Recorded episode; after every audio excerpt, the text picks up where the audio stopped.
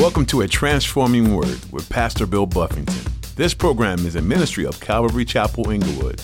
Today on A Transforming Word.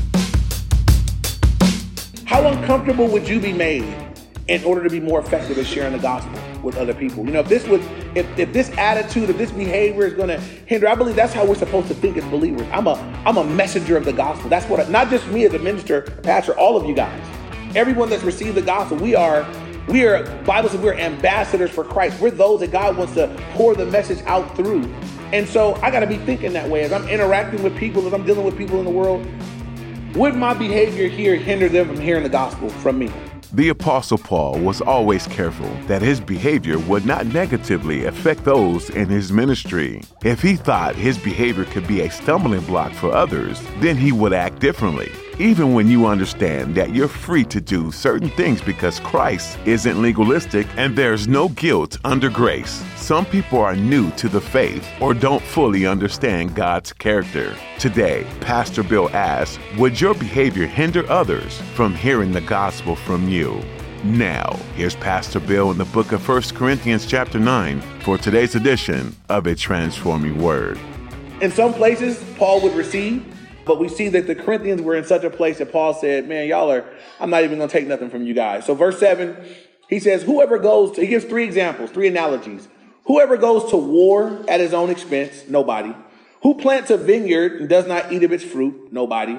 Who tends a flock and does not drink of the milk of the flock. So he gives three examples, all things that an apostle or pastor would do. First, he says, Who goes to war? Anybody here that's doing ministry, you know, that you've engaged in a spiritual war. This is not even, this is worse than a physical war. In a physical war, you know, you, you, you got to go, you can see the enemy, you know, you got to get busy and, and watch yourself. In a spiritual battle, you got enemies that you can't see. You know, you have to be praying, you have to be watching. Paul said, nobody goes to war at their own expense. If you go to war for the United States of America, they buy your weapons, they provide your training, uh, they provide your clothing, they provide for your housing and everything else while you're going to war for them. Paul says nobody goes to war at their own expense. Um, they're taken care of by those that sent them to war. Um, the analogy he's making is that as a minister, I'm, I'm going to war for you guys. You guys are supposed to be taking care of me. Then he says, who plants a vineyard and doesn't eat of the fruit of it? Nobody. You plant a vineyard, you go out there and grab you a handful of cluster and, you know, you pop you some grapes, make sure it's legit, you know. Paul says, I have a right to it. I planted it, I tended it, I kept it, I, I, I pruned it. I go out there and, and receive of the fruit of it. Um, in, in the same way, an, an, apostle or a pastor or a minister, they're planting, they're sowing, they're watering. Paul spoke about that earlier, that one sows, one waters, but God gives the increase. He says, you know, we should, we should receive from here as well. The last one is tending a flock. So who tends a flock? And then doesn't drink of the milk that comes from the flock that he's tending? Nobody. Um, you have a right to that. You tend it, you take care of them, you feed them, you clean them up, and, and you can enjoy some of the fruit of it, some of the milk that would come from it then verse 8, Paul says, Do I say these things as a mere man, or does not the law also say the same? For it is written, and this is a quotation of Deuteronomy 25, verse 4 For it is written in the law of Moses, You shall not muzzle the ox while it treads the grain. Then he asks question Is it the ox? I'm, I'm sorry, is it the oxen God is concerned about? One of the books I read on this said it couldn't be the oxen that God was concerned of because oxen can't read.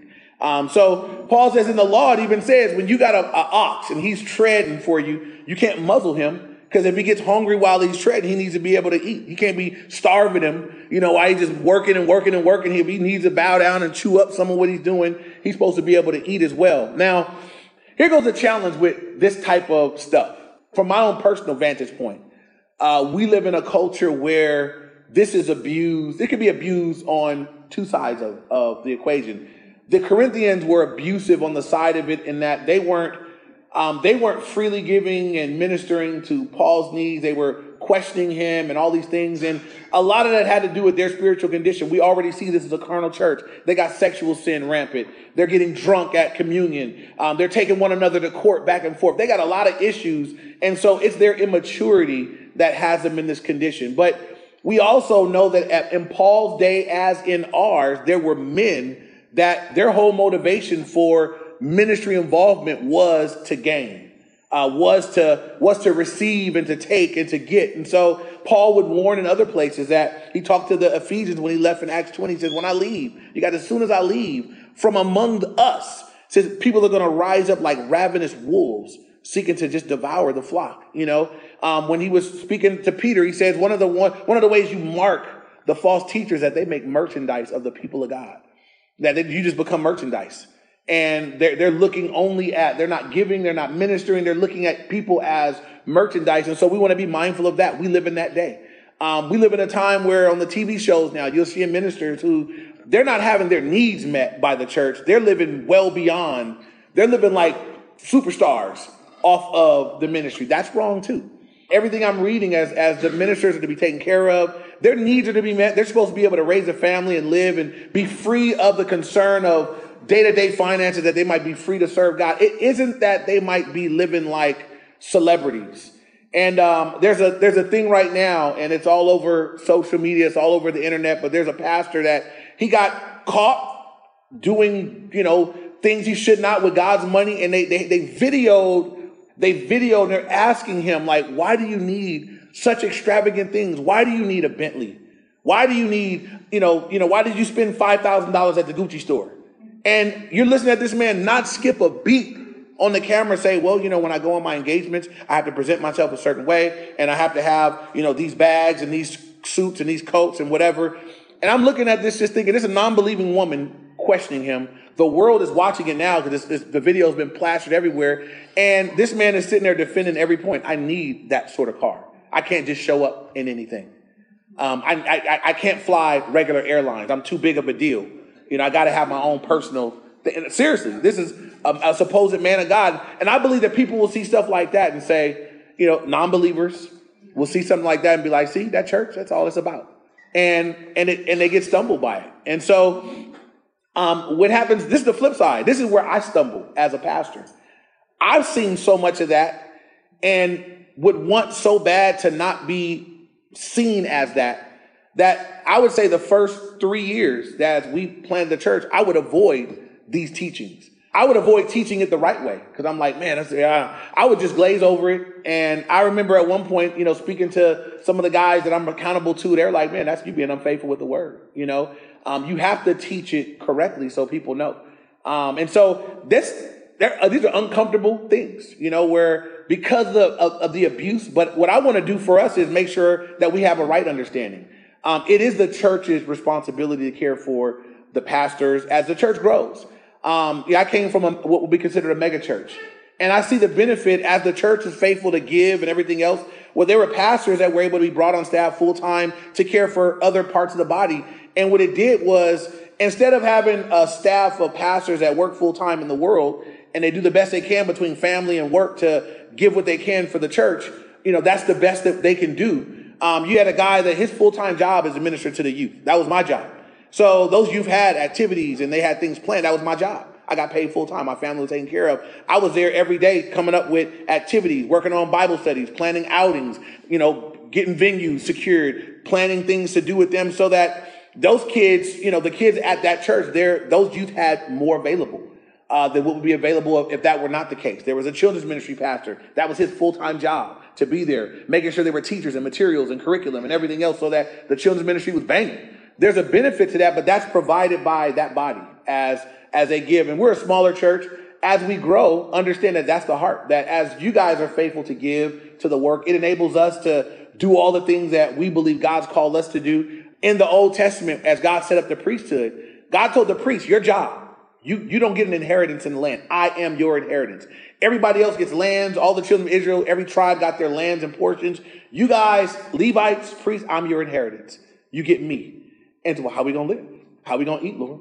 They're gonna give to me. You guys are gonna receive it. There are gonna be things that are offered up to me, and there's a portion of what they offer to me that I'm gonna give to you, that you and your families will be taken care of. So now the priests and Levites were enabled to do their function as the people were faithful to give. And there were periods of time where the people stopped giving um, the Levites, they were out there farming because they, they didn't have, the people weren't giving. And so Nehemiah had to come in and get it squared away. And he came and, you know, he, he whooped the people in the shape. Nehemiah was a gangster leader. You got, read Nehemiah 13. He put hands on folks, you know. Uh, I can't lead like that today, but, uh, but it was very effective. You know what I'm saying? He got it back in order and got them priests back doing what they were supposed to be doing. So back here, verse, um, verse 10, I'm sorry. Paul says, or does he say it altogether for our sakes? For our sakes, no doubt, this is written that he who plows should plow in hope, and he who threshes should hope. Uh, he who threshes um, in hope should be partaker. And so the one that plows would, you know, have hope that he's going to receive from the work that he's doing. The one that threshes the threshing floor for the wheat, he's going to be able to receive from that. He's going to thresh in hope. Verse 11, he says, If we have sown spiritual things for you, is it a great thing if we reap your material things? Paul says, if if I'm pouring into you guys spiritual things, is it a big deal? Is it a great thing that I would receive from you guys uh, material things? And like I told you guys, if you're writing notes, write down Philippians chapter 4, verses 15 through 19. I'm going to read it to you. Um, as Paul is challenging the Corinthians and not receiving, I want you to listen to what he wrote to the Philippians who were giving to him. In Philippians 4, 15 through 19, Paul said this Now you Philippians know also that in the beginning of the gospel, when I departed from Macedonia, no church shared with me concerning giving and receiving, but you only. So Paul says, when I first got going, you guys were the only ones that were looking out for me in that way, in a giving and receiving sort of way. Verse 16, he says, For even in Thessalonica, you sent, and once again for my necessities. Not that I seek the gift, Paul says to them, but I seek the fruit that abounds to your account. See, as they supplied for Paul to go out and be available to minister, the fruit of that ministry, they would they would also be recipients. As, as we send out missionaries, maybe I can't go to Zimbabwe, but somebody else is going with the gospel, and I'm saying I'll, I'll give some money to help you go. Well, those that support them financially, you're, you're partaker now with them. You partaking of, of the fruit that comes from their mission, they're serving in that way. And so Paul says, I, I don't seek the gift, but the fruit that abounds to your account. Indeed, I have all and abound. I am full, having received from Epaphroditus the things sent from you, a sweet smelling aroma, an acceptable sacrifice, well pleasing to God. And notice that verse is the context of when Paul says, and my God shall supply all your need according to his riches and glory, which are in Christ Jesus. A lot of people like to quote that verse that don't give, that aren't faithful with the resources God has given them. I just think context is so important. Paul says to a group that was caring for him that he might go forth with the gospel. He says, As you guys are faithfully given to me, he says, I'm, I'm confident my God shall supply all your needs according to his riches and glory, which are in Christ Jesus. And it is true that as we make God a priority and we make the things that matter to Him a priority, we can trust that God, we've been a good steward. We haven't squandered what you've given us. We've, we've made sure to give back to your work. Then now I look for you to take care of whatever lack I have. Whatever, wherever the things don't measure up, whatever don't lie, we look to you from that point. Um, but when you haven't participated in that process, I don't know that we can apply that. I can't apply that verse to someone who's not a part of, they don't give. They don't participate in the process of God in that way. So so back to back to 1 Corinthians 9. Now he says in verse 12, if others are partakers of this right over you, are we not even more? Nevertheless, we have not used this right, but endure all things, lest we hinder the gospel of Christ. So Paul says, man, other people are receiving from you guys. We should be even more, right? But he says, but nevertheless, we have not used this right. Uh, we haven't used it. We endure difficulty. We endure all things. Notice he says why least we hinder the gospel of Christ. It's because of their immaturity. And so this is a direct tie in to what Paul said last week. Last week, Paul said, if eating meat would stumble you, I won't eat meat. This week, Paul is saying, if taking your money is going to hinder you from receiving my, the gospel I'm preaching, I won't take your money. I'll work. I'll go ahead and work. I, I, I'm not willing. I'm willing to be made uncomfortable to make sure that you guys get the message of the gospel. How many ministers today do we hear speak like that with that heart, right? If if receiving, if taking something from this group would hinder the message of the God, I won't take something from this group because it's such a big. It's, the bigger deal to me is that they receive this message, this life changing message of the gospel of Jesus Christ. And so I would challenge us to consider in our lives, right? What would we? How uncomfortable would you be made in order to be more effective at sharing the gospel with other people. You know, if this would, if, if this attitude, if this behavior is going to hinder, I believe that's how we're supposed to think as believers. I'm a, I'm a messenger of the gospel. That's what, not just me as a minister, a pastor, all of you guys. Everyone that's received the gospel, we are, we are, Bible says we're ambassadors for Christ. We're those that God wants to pour the message out through. And so I got to be thinking that way as I'm interacting with people, as I'm dealing with people in the world.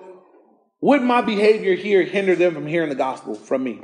I shared with you guys before. I used to have I, now I've moved now, but where I used to live, I, my neighbors used to turn up on Saturday night, and I hated it because I'm trying to go to sleep good on Saturday night because I got Sunday morning. I'm thinking about, and I would be in there, and there were so many nights where I'm like, man, that's too much. One night they were throwing up, they were partying, they were they were on the side of the house where my window is, my bedroom, my wife, and I'm hearing somebody throw up at my wife. That's enough. That's it. I'm up and I'm on my way out the door, and the Holy Spirit's like, uh, nope, nope, nope, nope, nope, nope, don't go, don't go. I mean, God just like, don't do it, you know. My my goal is they don't they obviously need me. This ain't gonna be the time to go over there. You know, you beat them fought somebody drunk and ruin your witness. He's like, you're here to be a witness. That's it. And and I will say that, you know, we made it. You know, we made it all the way on out. And now we moved and the neighbors are quiet. It's quiet. Peaceable. You know, I'm like, thank you, Lord. Thank you for thank you for neighbors that go to bed on Saturday night early. You know, thank you for the senior citizens in my right that they don't make no noise. You know, they sweet as pie, you know. Um, I do believe we're supposed to think that way. Would this hinder the gospel? Right? Will this hinder them from receiving the message that I'm really, this is my real responsibility, is to convey this message. And so Paul is putting his, you know, he's put he's he's practicing what he preaches. He's telling us, but he's doing it also. He's doing what he's teaching. He said, you know what, if I will go ahead and work rather than receive from you guys and have you guys, you know, discount my message. Y'all already discount me, and I haven't done anything. So I, am just going to pass on any gift from you guys, um, so that the message isn't hindered by by you giving to me and, and, and looking at me funny. So now, now look at verse uh, 13. Paul says, "Do you not know that those who minister the holy things, this is a speaking of the priest and the Levites, eat of the things of the temple, and those who serve at the altar partake of the offerings of the altar. And the Levites were to receive and they were to live off of the gifts of the people that were being brought in. And that was God's method way back then for them. And as you come to the church, God said the same thing. Um, as I raise up ministers and I raise up pastors and I want them to serve full time in this way, um, they're to be cared for by the church that they care for, and that they minister to. Um, that's how it's supposed to go. So um, we do all have a part to play as Christians. We all have an obligation. This is our house. This is our our church, and we're to give here that we can reach out. There's a there's a there's a responsibility that we have. Um, you know, I look at what God does. I do take steps of faith. If God said go do that, then I wouldn't look at a single number. I wouldn't crunch a number. I would just go do that. Um, but in the meanwhile, the way things go is we look at what we have and that, that determines what we can do. So I do encourage everybody here that we would all be faithful in our giving um, as an act of worship to the Lord. Um, that that would be something we that we look at. You know, are are we being faithful to the Lord in that part of our worship and our walk with Christ? So, um, so moving on now, Paul, and now he's you know Paul's gonna switch gears. Um, the whole goal he gave all this argument about giving, about what they should do, only to say but I'm, even though I have, I want to make it clear that I have a right to it, but I'm laying down my right in order that the gospel would go forth to more power. That's the bigger picture in what we're learning today that we'll lay down our rights. Uh, we'll lay down certain things that I, I, I should be able to have this, but I'll lay that down for the cost of being a witness for the Lord. And Paul is, is showing us that verse, verse 14, he says, even so the Lord has commanded that those who preach the gospel should live from the gospel. If you're writing notes, write down Luke 10, verses 2 through 8. I won't read it, but that's when Jesus sent the disciples out. And he says, you know, when you go into a house, um, you know, don't take, when you guys go out, don't take bags of food, don't take anything. When you enter into a house, receive from them, let them feed you. That's the way it's supposed to go. Let the house that you're ministering in, let them take care of you and you receive from them. If they won't take care of you, then you shake the dust from your feet and you kick on, you kick on off to the next, to the next town um, but they're supposed to be taken care of. God established that in the Gospels, in the Old Testament, and in the New verse 15. Paul says, But I have used none of these things, nor have I written these things, that it should be done so to me. For it would be better for me to die than that anyone should take my make my boasting void. Paul says, Don't mistake me. I'm not writing these things so y'all finally kick in and take care of me. He says, I'm not writing these things that you guys would give. Paul said, I'd rather die than that what you guys give to me causes my my boasting to be in vain. You know, my sharing to be in vain. And so I, look at some of the things that Paul says. They're just such strong statements. Paul says, I would rather die than to let something to let y'all mess up my testimony, my witness. I'd rather die. I'm not taking nothing. And um, I do believe that that's that's the Paul has the heart of Christ in what he's doing. Verse 16, for if I preach the gospel, I have nothing to boast of, for necessity is laid upon me. Yes, woe is me if I don't preach the gospel. Paul says, when I preach the gospel, it's not eh, this is this is what I've been called to do. Woe is me if I don't. I can't I can't do anything but preach the gospel. And I wonder if any of us have a calling on our life that that's that strong. I can't help but do this thing right here. That's the difference between that's a calling. When there's something you would say, I'm just, I know I'm called to do this, no matter what it costs, no matter what difficulties come, I know I'm called to do this thing right here. Paul says, it's of necessity, it's laid upon me. This isn't something I picked or chose or, you know, had a wild thought one night and went out and did. This is something that God has called me to do. And he does it with that kind of conviction. I do believe that every believer should have some aspects of your walk and service to God that you do with that kind of conviction. I must do this. Um, uh, too many Christians have not sought God for clarity about a calling or what they're supposed to do, and so they just lightly do things when they when it's convenient for them. But there's no sense of real conviction of, of a call. It's like, yeah, I just you know, I think I'm gonna do this now. Man, I'm not gonna do it next time. And there are lots of Christians that just like, you know, they just you couldn't you couldn't hang a coat on them and say, I know I know that person's gonna be here doing that. Um, but everybody here has got some gift in some area where you're called, and it should be that clear. I know I'm called to do that at church. I know that God's given me this to do in the body. And so, however, it may it may it may flesh out in different ways over time, but I want you to hear his conviction. Paul says, I, I, I have no, it's a necessity. I, there, there's no way I could not do this. It's what I'm called to do. You write that down in your notes. What am I called to do? And let the Lord answer that for you. And then you do it with that kind of conviction. I must do it. I must do it. Whatever it is. It could be praying. It could be interceding. It could be evangelizing. It could be teaching. It could be a number of different things. But everybody's called to do something. And we want to want to know what that is that we might do it with that sort of conviction. Moving on. Verse uh, 17 now. Paul says, For if I do it willingly, I have a reward. But if against my will, I have been entrusted with a stewardship. He speaks now of the way in which we serve, right? Paul says, if I do it because I'm called to do it and I do it willingly, I have a reward from the Lord. But God's not really into any of us serving Him uh, against our will. Um, anybody here that's married, if your spouse does something for you out of love, it feels good. You know, it's like, you, you thought about me? You did that because you love me? You know, BJ be always trying to steal my shine. Yesterday we went out and we stopped at this candy store and my wife likes caramel apples. So I was like, get my wife a caramel apple you know. And I, I got it, and I get home, and I, I hand it to her, and she opens the bag, and BJ jumps in. Mom, I was at the candy store, and I saw that, and I thought of you, so I told Dad to get it. I was like, little buster, man. Get, get out of here, man. He's trying to steal my shine, you know. There are things that someone does for you, and because it's just done out of love, it's received as it's a blessing. You know that someone thought of you. It was a, it could be a small thing, but it was very considerate and it ministers to you in that way. We also know what it feels like when someone is doing something from you, kicking cans the whole way. Um, you know, you might ask your spouse to do something right now. Uh, you got you got to hear them breathe all hard all the way over and breathe, sit down all hard after they get done. You know, and it's like it's not a blessing, right? So so we've been made in the image of God. God ain't blessed by that kind of service either. You could save it. Um, so Paul says, I do this of a necessity. Uh, I do this willingly because there's a stewardship that's been laid upon me. So you also want to be careful, not just that we that we serve the Lord, but be careful how we serve the Lord. If you're complaining, stop. Just don't do it. It'd be better to not do it.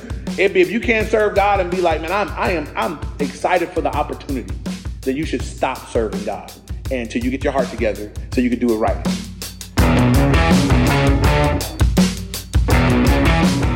You've been listening to a transforming word with Pastor Bill Buffington. Today's message from the book of 1 Corinthians is available to listen to again on our website. Just visit calvaryinglewood.org and click on media.